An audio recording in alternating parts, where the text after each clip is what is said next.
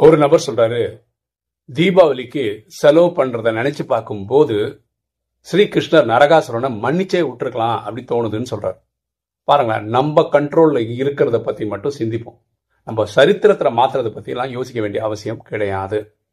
தீபாவளிக்கு புது ட்ரெஸ்ஸுக்கு பட்டாசுக்கெல்லாம் முன்னாடியே சேர்த்து வச்சோம்னு வச்சுக்கோங்களேன் தீபாவளியை அமோகமாக கொண்டாட முடியும்.